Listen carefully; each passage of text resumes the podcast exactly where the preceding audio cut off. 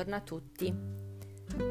Quest'oggi vorrei raccontarvi un episodio. Qualche tempo fa una, una persona che conosco mi, mi chiama e mi dice: sai, eh, vorrei intraprendere un nuovo percorso. Eh, si tratta di una possibilità lavorativa. E in realtà ho anche già iniziato, non so se hai visto sui social, ho già pubblicato qualcosa, eh, però sono molto in crisi, tu cosa ne pensi?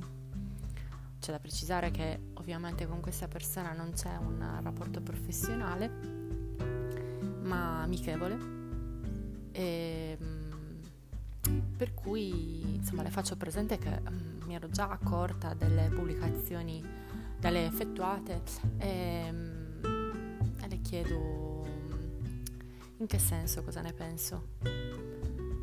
Eh, lei no, perché sai, fino adesso mi sono arrivate solo delle grandi critiche. Ah, e che tipo di critiche ti sono arrivate? Ah, ma cosa stai facendo? Ah, ma adesso cosa ti metti a fare? Ah, ma adesso cos'è questa pagliacciata? Ma perché non continui a fare quello che stavi facendo? Ma chi te lo fa fare? Eh, cose di questo genere. Io um, era un messaggio vocale, faccio qualche minuto di, di pausa, non le rispondo e mi passa, mi passa il mondo davanti. Um, potete immaginare, eh, possono essere milioni le riflessioni da fare su una cosa del genere. Um, siamo tutti circondati da... da familiari, amici che in un modo o nell'altro, pensando magari anche di proteggerci, di farci del bene, eh, prima di tutto ci martellano anche di opinioni non richieste, eh, e quando lo fanno non hanno l'accortezza eh, di chiederci se le vogliamo, se siamo pronti a recepirle, eh, e soprattutto non abbiamo la misura delle, paro- delle parole che andiamo a utilizzare. Eh, questo capita, ma di continuo, ma veramente è una, è una cosa automatica che abbiamo, ehm, di, di dover per forza esprimere il nostro giudizio. Eh, è quasi sempre negativo. eh, Cos'è, cos'è che ci fa muovere in questo senso? E soprattutto, perché quando una persona eh, vuole iniziare a fare un percorso diverso da quello che sta facendo, che conosciamo, ci, ci scandalizza, ci, ci smuove qualcosa il fatto che Eh, si voglia lanciare, voglia intraprendere dei nuovi, dei nuovi percorsi, dei nuovi cammini e dei nuovi rischi. A chi è che stiamo dicendo di non farlo in realtà? Ok, detto questo, ovviamente non vi verrò a dire cosa ha detto lei, però ecco la riflessione che voglio fare con voi di un altro genere.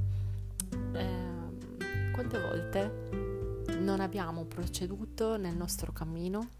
Non abbiamo proseguito nel realizzare un progetto, un'idea, eh, un obiettivo, eh, per paura che ci arrivassero giudizi di questo genere. Quante volte abbiamo avuto paura che le persone um, attorno a noi, o anche, anche gli sconosciuti, ecco, um, chissà che cosa penseranno se faccio questa cosa. Ovviamente parlo di, di cose lecite. Eh. Ehm, ecco, diciamo che io lo vedo un gran spreco.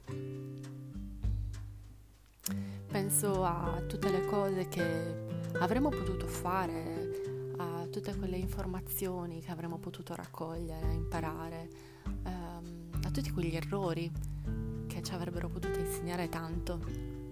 E perché no, a tutti quei successi che avremmo potuto raggiungere. E penso solamente a che gran spreco.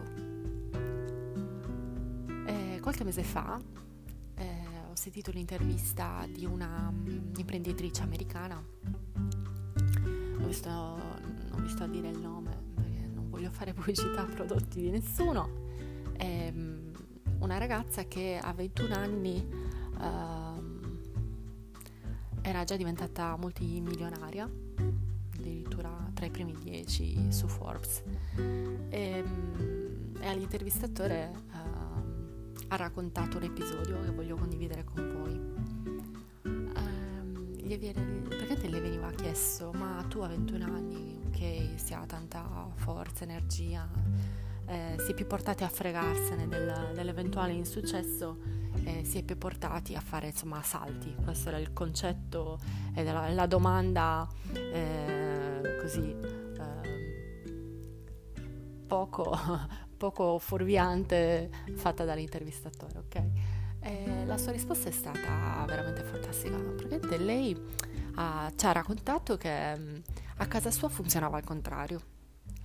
Cioè, quando lei tornava a casa da scuola, a lei, ai fratelli, ai genitori, anzi il padre, il padre chiedeva non come è andata oggi, non oggi che è successo hai raggiunto, bensì chiedeva: bene, oggi che errore enorme hai commesso? All'inizio ovviamente questa cosa era destabilizzante, eh, si parla proprio di epic fail, eh, per chi conosce l'inglese, quindi non errore, mistake, proprio che, che cosa proprio hai cannato. E ovviamente da bambina la cosa era destabilizzante, perché comunque quando andava a scuola, quando andava a casa degli amichetti e quando insomma si, si relazionava con il resto del mondo, eh, ci si re- re- relazionava ehm, in misura di mh, vittorie, di obiettivi, di successi raggiunti, non di fallimenti raggiunti, e quindi le veniva anche male rispondere al padre. Il padre però si impuntò e, e finché tutti e tre i fratelli non eh, trovassero, insomma, qualcosa da rispondere, la giornata eh, rimaneva bloccata a quel punto, quindi si rimaneva eh, su quell'argomento, se non a tavola, e non si poteva procedere. Quindi che cosa faceva? Spingeva lei e i fratelli a trovare nella giornata anche le cose più piccole. Quando finalmente la mentalità si capovolse e quindi tornavano a casa pronti, cioè: papà, non hai capito, ho fatto questa cosa, proprio ho fatto una sciocchezza che è terribile, ho sbagliato, ho fatto una figuraccia, che ridere, ah ah ah. Ovviamente, a parte correggere il discorso figuracce, il padre dimostrava un entusiasmo avvincente. Quindi che cosa ha imparato questa ragazza? Cosa ha imparato questa famiglia? Questi ragazzi sono cresciuti con un valore diverso da quello della comunità in cui vivevano. Il valore era: se tu non provi, se tu non sbagli, cosa stai perdendo? Cioè, se tu non hai sbagliato, se tu non hai commesso un errore, ti sei perso qualcosa, non hai provato, per cui hai sbagliato. L'errore, lo sbaglio è non aver fatto il tentativo. Questo rendeva ovviamente ogni tentativo più avvincente, lo rendeva più appetibile e faceva provare cose che eh, se no magari agli occhi di un bambino, di un ragazzo, eh, la vergogna, la paura, eh, la, la paura di essere giudicato avrebbe impedito anche solo il tentativo. Adesso non voglio dire di andare a dire ai vostri figli di andare a fare chissà quali errori, però sì, ecco, in una giusta misura spiegare che se non provi, non ottieni, penso che sia un messaggio molto interessante da dare alle persone che ci circondano, ecco. E mh, il suo tentativo è stato quello di mh, lasciare un lavoro che mh, era particolarmente ostativo, perché faceva il porta a porta in una, in una di quelle nazioni, di quegli stati americani in cui piove trecentosessantaquattro giorni all'anno, e in cui un giorno appunto è crollata praticamente davanti al portone di una famiglia, è stata accolta, soccorsa, e lì ha pensato: non ce la faccio più non ce la faccio più, e lì ha capito che aveva smesso di provare. Continuava a fare tutti i giorni la cosa che stava facendo, ma aveva smesso di fare quello che gli veniva meglio, cioè provare qualcosa di diverso.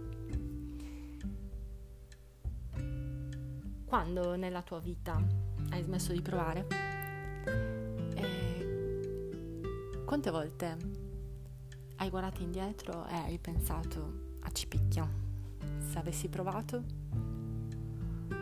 Non ti chiedo di passare il tempo a guardarti indietro, non lo sentirai mai usare, uscire dalla mia bocca, però ecco, mi piacerebbe che non ti venisse più la tentazione,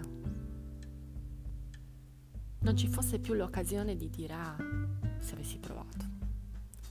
Cioè, se eliminiamo un'opzione dalla, dal nostro carrello opzioni di azioni, di, di pensieri quotidiane, giornaliere, deve essere coscientemente.